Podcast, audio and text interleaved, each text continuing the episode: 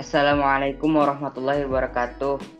Eh, balik lagi nih di podcast Smart Movement episode 2. Gimana kabarnya buat teman-teman yang lagi ngedengerin? Semoga baik-baik aja ya. Eh, di sini di episode kemarin kan eh, podcastnya diisi sama orang lain. Nah kali ini podcast kali ini itu diisi sama saya sendiri. Eh, perkenalan dulu kali ya. Perkenalkan nama saya Muhammad Azmi Saktiawan Merdeka ya, di, uh, yang akan mengisi podcast kali ini. Uh, di sini saya agak sendiri, saya di, ditemani oleh teman saya, oleh Padlan. Silahkan di ini perkenalkan. Halo, uh, perkenalkan, perkenalkan, uh, nama aku Muhammad Fadlan Abdul Razak, ya panggil aja Fadlan dan di podcast kali ini akan menemani Azmi. Aduh, ada Padlan ya. Gimana Padlan? Kabarnya baik? Alhamdulillah. Oke deh. Lumayan. Tentu stres gitu atau gimana? Stres. Ba banyak Stres. tugas kita. Ya. Pasti banyak tugas Iya, sekarang. itu sih. Eh, kita langsung ke pembahasan aja kali ya. Bisa gak ini Padlan? Langsung, Oh. ayo. eh, tema kali ini bijak dalam bermedsos. Mungkin dari teman-teman itu udah tahu apa itu medsos dan sering pakai banget, apalagi di kali ini zaman zamannya corona, ya COVID-19 pastilah. Soalnya eh, boring banget, gitu kan. Gak ada temen lah, ada atau untuk hanya sekedar hiburan. Nah, kali ini tuh banyak banget nih di di medsos ini. Banyak banget drama banyak banget penyebaran hoax. Kayak dramanya tuh kayak di TikTok. Mungkin dari teman-teman udah tahu lah ya drama TikTok tuh kayak gimana. Aduh Wah. kasih banyak kan kan? Chaos. maksud dari drama itu apa sih? Jadi drama yang dimaksud itu eh, oknum-oknum itu seolah-olah berbuat salah gitu. Kayak memperma- kayak mempamerkan harta. Ada juga gitu eh, menjelek-jelekan nama orang lah atau mengatasnamakan seseorang eh, agar ini dapat perhatian dari dari netizen dari netizen. Eh, contohnya tuh ada eh, saya pernah lihat sendiri di TikTok orang itu menganggap dia itu anaknya DPR tahu gak? Ya pasti ya Tahu. di TikTok tuh. Eh di sini boleh bertanya ke saya ke Fadlan untuk Fadlan. Oke. Itu. Gak apa-apa nih. Ya boleh. Kan Oh berbincang. iya berbincang. Eh di sini pertanyaannya tuh kenapa sih mereka melakukan hal itu? Sebab dan sebabnya tuh itu apa? Hmm, sebenarnya kalau emang pengen tahu sebabnya apa gitu ya eh, pasti ke kembali ke orangnya ya tapi ya memang ya karena sedang marak seperti ini ya. Drama atau singkatnya Nah, mah iya. pansos ya. Sosial gitunya nah itu tuh kayak seakan kayak ngetren gitu. Mereka tuh Kurang ya? perhatian mungkin ya dari keluarga atau apa. kurang perhatian. Jadi kan mereka wah caper banget gitu ya di di media sosial tuh. Mereka dari perhatian dengan cara wah dengan melakukan segala cara gitu ya eh, mengorbankan harga diri mereka kalau Iya. saya bilang ya eh kayak mereka tuh sok-sok sok-sokan misalkan ya sok-sok kaya terus sombong-sombong di media sosial tentu supaya mereka juga mungkin kan panjat Ya, sosial ya sosial tuh gitu kan. tuh mereka tuh nyari popularitas gitu yang yang gampang. Tapi caranya emang Ah, ekstrim ya. Ekstrim banget gitu. Tapi itu dia sih. Karena ekstrim itu memikat banyak perhatian kan dari dari netizen netizen Indo ini. Apalagi kan netizen Indo tuh gampang ke trigger gitu gampang benar sekali. Netizen Indo tuh kan the best tuh. Paling the best lah. Ketikannya the soal best posting gitu kan. Mental ketikannya gede-gede uh, jadi simpelnya itu mereka sebab mereka ngelakuin hal mencari popularitas dengan cara yang mudah tapi memang apa ya uh, merusak harga diri Nah. gitu. Harga dirinya sendiri gitu. Jadi sungguh. Ya itulah ya pasti tahu juga buat teman-teman oke masuk pertanyaan dua boleh boleh ini boleh.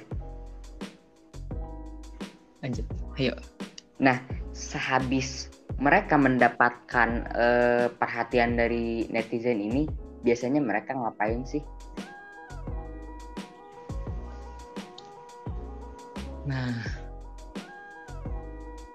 itu tuh ya anehnya nih, anehnya di Indonesia gitu ya.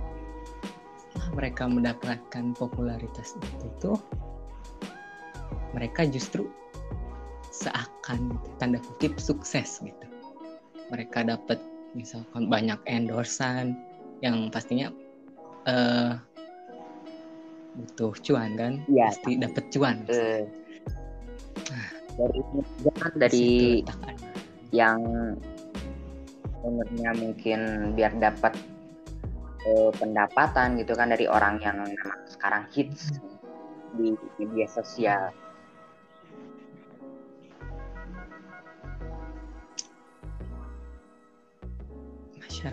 Sekarang memang aneh ya. Akibat kondisi kali ini gitu. Jadi gampang marah atau enggak ya mereka tuh eh, biasanya diam di kamar tuh gara-gara marah.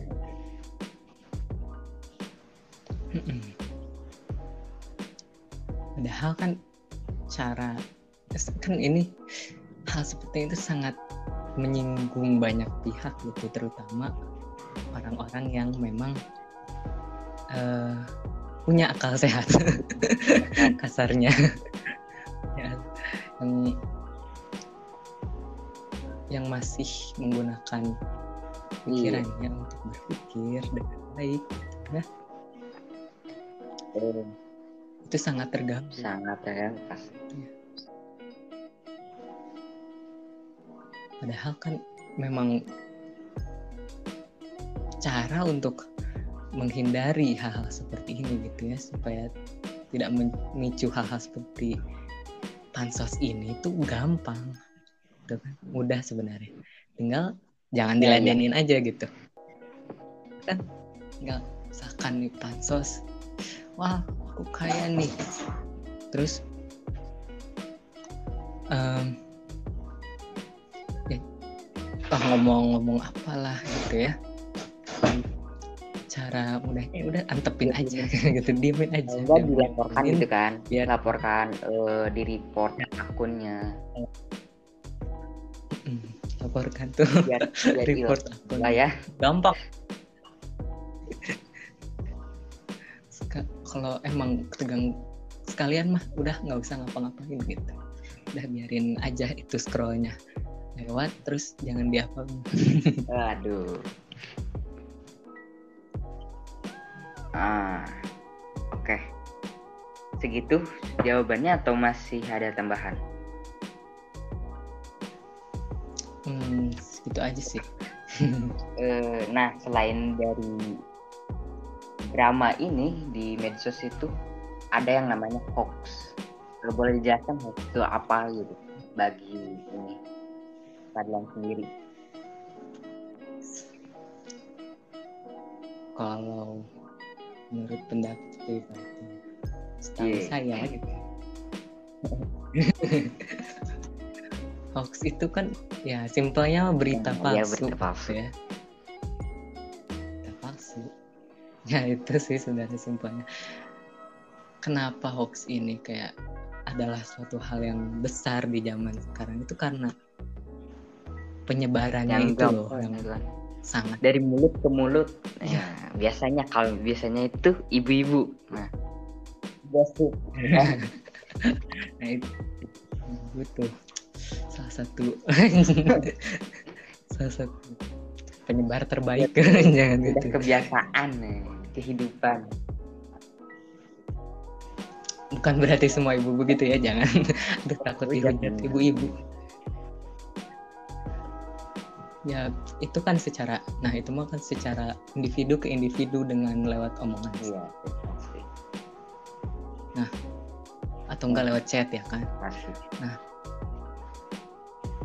Hoax itu gam paling mudah tersebar itu kayak ya di media sosial ini gitu. Jadi misalkan orang itu nyiptain hoax tuh gampang banget gitu kayak tinggal berita yang ngaco terus tinggal disimpan di media sosial. Tiba-tiba naik aja gitu Iya. beritanya misalkan. Gam- banyak orang yang gampang percaya tuh. Biasanya sih eh, biar merusak nama seseorang gitu kan? Hmm, aduh. Gosip-gosip ya itu aduh. Cuma biasanya nah, itu apa ibu-ibu lagi yang beli sayur atau di sinetron sih biasanya gitu. Nggak tahu deh kehidupan itu mah real life mah hoax ini menurut aku saya pribadi itu sangat berbahaya. Bukan kan hoax itu bukan hanya sebatas misalkan gosip-gosip tentang artis. Bukan iya hanya itu kan. Bisa jadi berita tentang ah, apalah berita yang memprovokasi gitu. Kadang itu orang sampai percaya banget karena saking percayanya misalkan sampai terjadi keributan di real life. Gitu. itu tuh bahaya banget. Pasti. So- soalnya kami pernah nih ada nih film film dokumenter yang sangat recommended ya bagi kalian yang ingin move on dari media sosial. The- judulnya The Social Dilemma.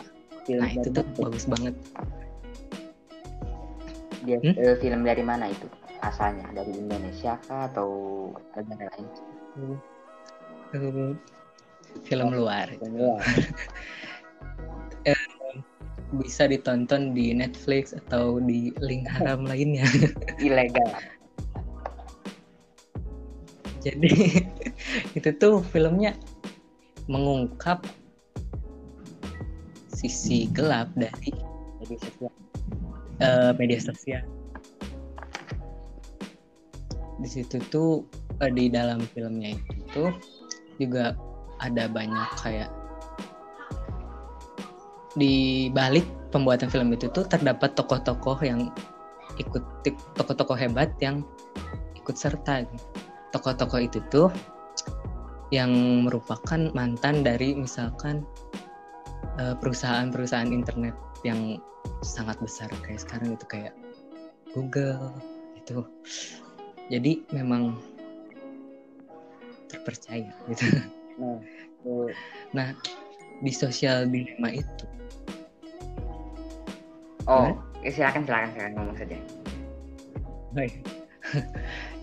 Di sosial dilema itu dikasih lihat gitu dampak dampak paling buruk dari media sosial yang berupa eh, dari ha- misalkan hanya berita hoax bisa jadi keributan massa gitu. Jadi masyarakat tuh bisa ribut demo lah apalah bisa gitu di kan. media sosial juga ributnya ya kalau media sosial kan masih Iya. mending gitu ya. Walaupun ya visi gitu ya. Lihatnya kayak kesel sendiri liatnya tapi parah kalau sampai dunia asli gitu apalagi kan eh, netizen Indonesia ini akibat penipuannya tuh sekarang gitu naik jadi 13 persen. Waduh, Wah. parah itu pasti.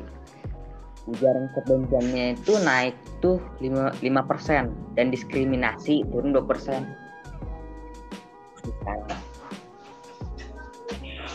Dan sampai-sampai netizen Indonesia itu masuk eh, di top berapa ya? Ya, apa- intinya mah masuk dari eh, netizen paling buruk di media sosial itu. Se Asia Tenggara. Dan itu wah. kata Microsoft. Ada juga dari yang lain. Di survei dari Microsoft sih begitu. Dan itu dibuktikan langsung oleh netizen Indonesia itu sendiri.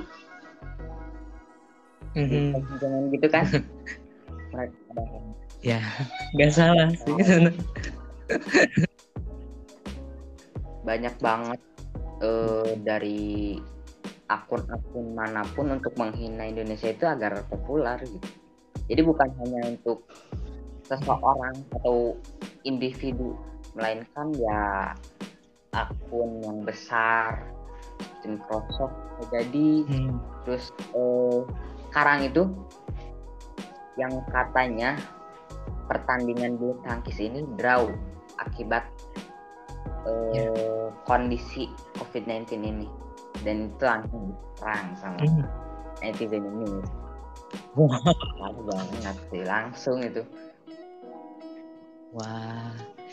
Terus memang eh, akun ya yang populer tuh Dayana bukan sih namanya? Ya itu. Yang sama pikirnya gitu. followers lagi gitu. Gitulah kebanyakan netizen Indonesia tuh. Gampang makan hoax sama gampang marah gampang ke trigger gitu lah. Hmm, gampang terpicu emosinya gitu ya. Dan ya hal-hal seperti itu sebenarnya dapat dilihat sendiri gitu oleh orang Indonesia seperti kita gitu ya. Makhluk eh kita pengguna media sosial gitu. Itu da- dapat dilihat jelas sebenarnya bahkan antar negara Betul. eh, antar warga Indonesia itu bisa ya apa membagi ini kebenciannya dan di dalam komentar gitu. Tuh kayak eh, langsung ke fisik lah atau enggak ke orang tua lah. Wah parah tuh menghina Nah, dan untuk Fadlan sendiri so- solusi untuk menghindar dari itu tuh apa? Selain dari kan tadi udah disebutin gitu kan. Eh ya udah diemin aja. Selain itu ada masih ada gak? Hmm, itu kalau tentang jadi eh, kita itu ya kan ini tema kita itu sekarang itu bijak dalam bermedia Nah. sosial. Tadi udah dibahas tentang wah betapa kayak buruknya gitu masyarakat media sosial sekarang Iya. mulai dari di media sosialnya sendiri sampai mungkin bisa berdampak ke dunia kehidupan nyata. Nah, berarti harus kita harus tahu dong gimana caranya. Nih, ak- ada tips nih, ada tujuh tips menggunakan media sosial Nih, dengan bijak. Apa tuh? Boleh disebutin. Jadi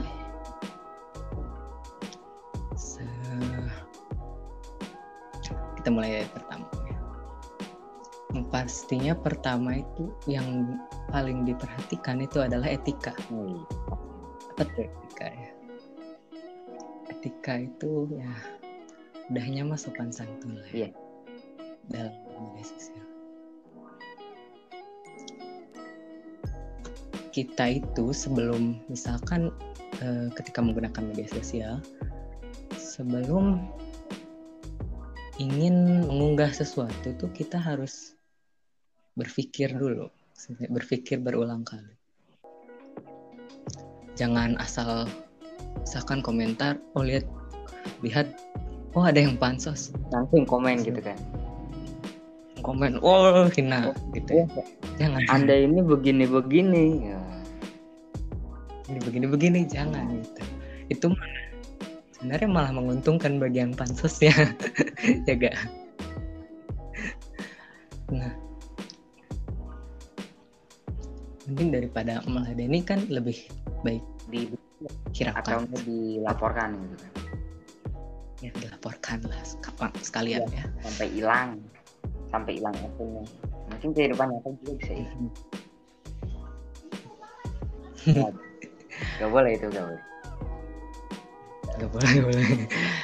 Nah lanjut ya. Okay.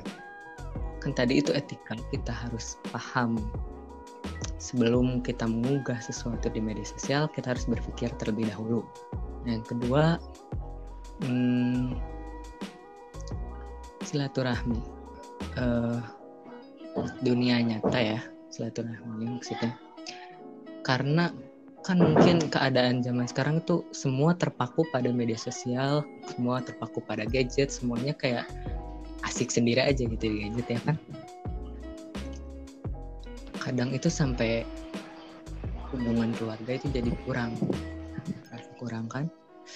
Nah silaturahmi ini penting karena ya mengetahui dampaknya itu loh dari media sosial itu membuat kita lebih asik di depan HP ketimbang kita ngobrol bersama keluarga dengan kakak dengan adik. Memang sangat miris nah itu yang kedua Terus uh, yang ketiga, ini yang terakhir mungkin ya teman-teman. Yang ketiga itu adalah yang paling penting, yaitu dengan cara berpikir kritis terhadap berita yang ada. Gitu. Jadi setiap uh, ada berita yang keluar dari internet, jangan langsung percaya. Kita harus uh, sebisa mungkin melakukan riset untuk memastikannya gitu. Jadi kita harus cek beberapa sumber apakah ini benar apa, apakah ini salah gitu. apakah ini hoax gitu ya. Karena salah aja. Itulah. Sangat berdampak buruk ya jadi segitu aja. Gitu aja. Uh, oke. Okay. kesimpulannya ya teman-teman boleh simpulkan sendiri lah. Gimana kita menggunakan media sosial eh, mengenal apa itu drama dan hoax dan kenapa mereka melakukan hal tersebut. Sampai sini saja kali ya untuk Fadlan terima kasih uh, telah berpartisipasi di podcast kali ini dan membagi waktunya untuk ini. Uh, mungkin ini sangat eh, berguna mungkin lah bagi teman-teman mungkin ada kata-kata terakhir untuk teman-teman yang lagi ngedengerin bu, eh, dari Padlan nah ini pesan dari aku mah uh, berpikir sebelum mengunggah, jaga silaturahmi dengan keluarga. Oh. Segitu aja. Sekian sekian dari saya. Smart Movement 2021 menjalin ukhuwah dengan ilmu dan akhlak karimah. Saya Azmi undur diri. Wassalamualaikum warahmatullahi wabarakatuh.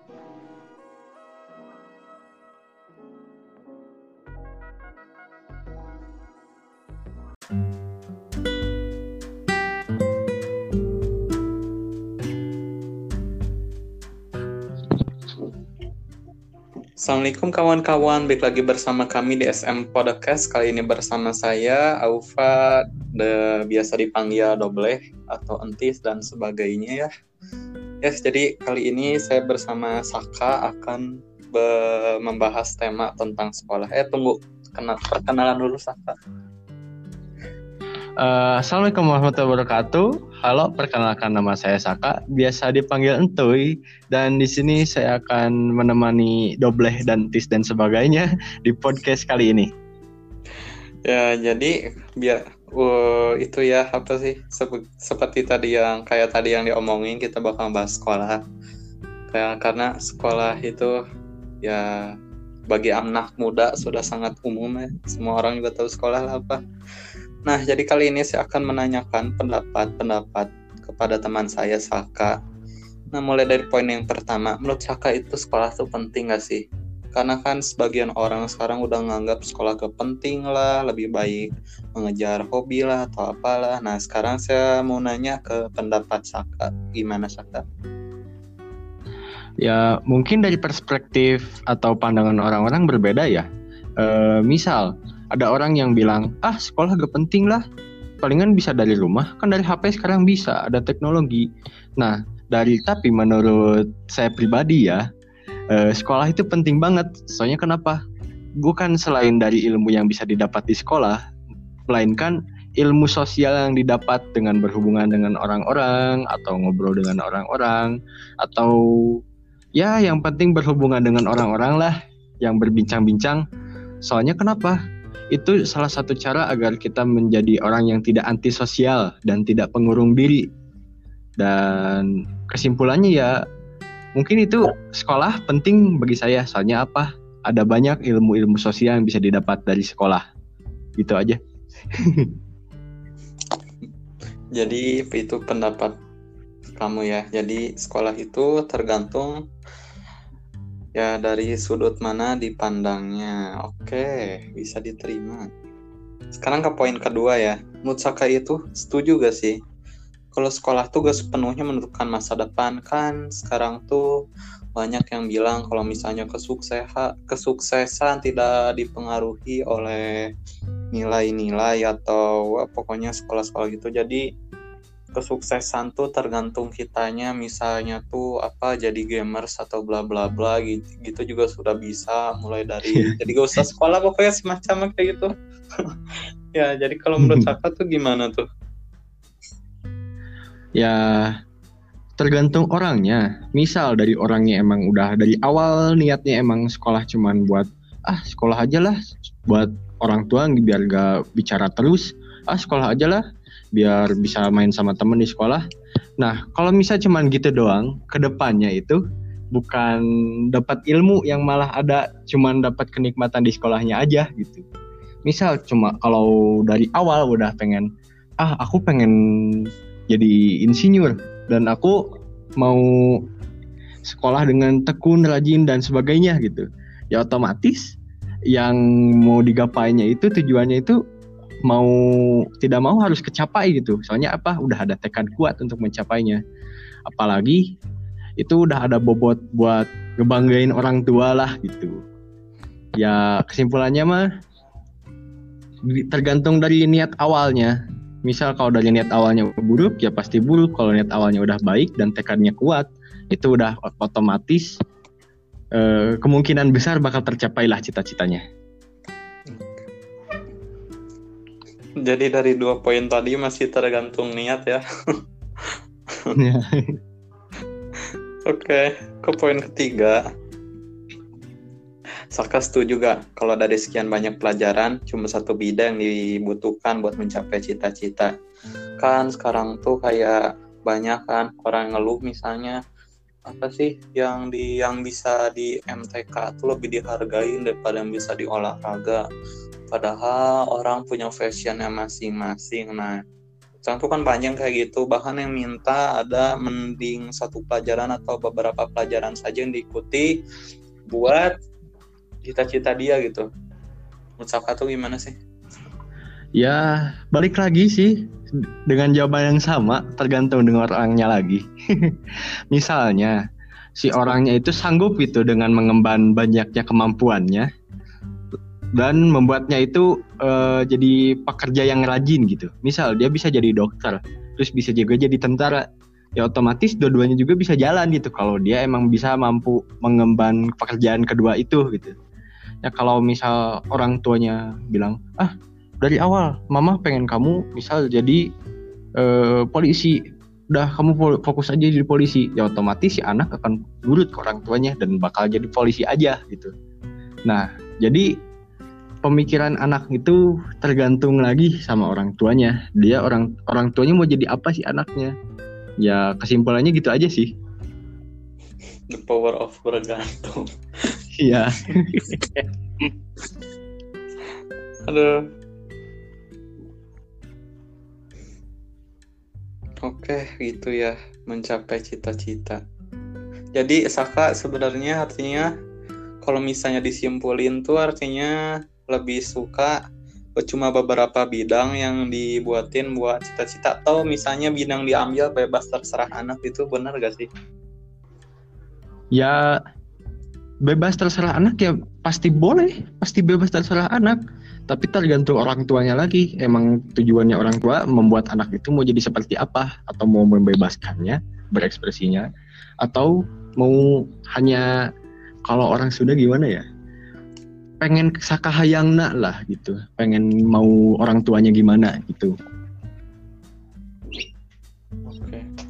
Kalau misalnya menurut Saka kalau misalnya kayak gitu uh, pasti kan ada beberapa pelajaran penting menurut Saka apa aja tuh hmm, gimana ya? Oh, misal anak ini butuh motivasi dari orang tuanya gitu. Misal kalau dari si anak gak dapat motivasi, ya otomatis si anaknya ya cuman gitu-gitu aja gitu. Misal kalau dapat motivasi dari bukan hanya dari orang tua gitu, dari lingkungan juga. Misal si anak emang awalnya antisosial gitu lalu ada yang mendukung dari lingkungannya gitu dari orang tuanya temannya gitu yang selalu mengajaknya ke apa ya bukan selalu mengajaknya yang selalu menghayu gitu. Ayo kita ke jalan yang benar gitu. Ayo kita semangat gitu ke dalam ayo. yang baik gitu. Nah otomatis si anak yang antisosial ini akan terbawa dengan lingkungannya gitu. Ya seperti kata pepatah lah jika kamu emang gaul sama orang yang tukang main parfum yang suka buat parfum lah atau apa ya kamu bakal atau jadi tukang las atau gimana gitu. Maka kamu akan terciprat dengan orang yang tersebut. Uh, okay. carilah teman yang bisa mengajak kamu ke dalam kebaikan gitu yang bisa kamu mengajak ke surga gitu. Siap kalau tips dari anda supaya belajar di sekolah lancar dan dapat banyak ilmu uh, kita harus kuatkan dulu tekad ya. Misal kalau dari tekad kita udah loyo gitu, misal ah malas ah sekolah cuma gini-gini doang, cuma dapat tugas doang, ya itu ya gak akan berhasil gitu. Kuatin dulu tekad, ah gak apa-apa tugas doang, yang penting nanti kita bisa nyari lagi materi dari yang lain gitu. Nah itu pemikiran orang yang apa ya, yang bau-bau berhasil lah gitu. Tapi itu juga belum tentu, tapi kemungkinan besar bisa berhasil gitu. Dan cara mendapatkan ilmu yang banyak adalah bergaul dengan teman-teman yang apa ya tidak memandang bulu gitu. Mau itu buruk atau baik kita ambil aja ilmunya atau kita ambil aja sisi baiknya. Dan yang buruknya kita buang aja gitu. Oh jadi gitu ya pendapat dari Saka oke seperti itu. Mungkin barangkali ada yang mau ditambahin gitu seperti konsisten atau komitmen. Bla bla eh, bla dan lainnya mungkin cuman ngasih motivasi aja ya. Uh, terus semangat kita buat belajar meski pandemi. Ya uh, kalau cuman diam-diam doang di rumah ya palingan nggak akan dapat apa-apa gitu. Terus apa yang mau didapat gitu. Ya tentuin dulu tentuin lah tujuan kalian dari sekarang.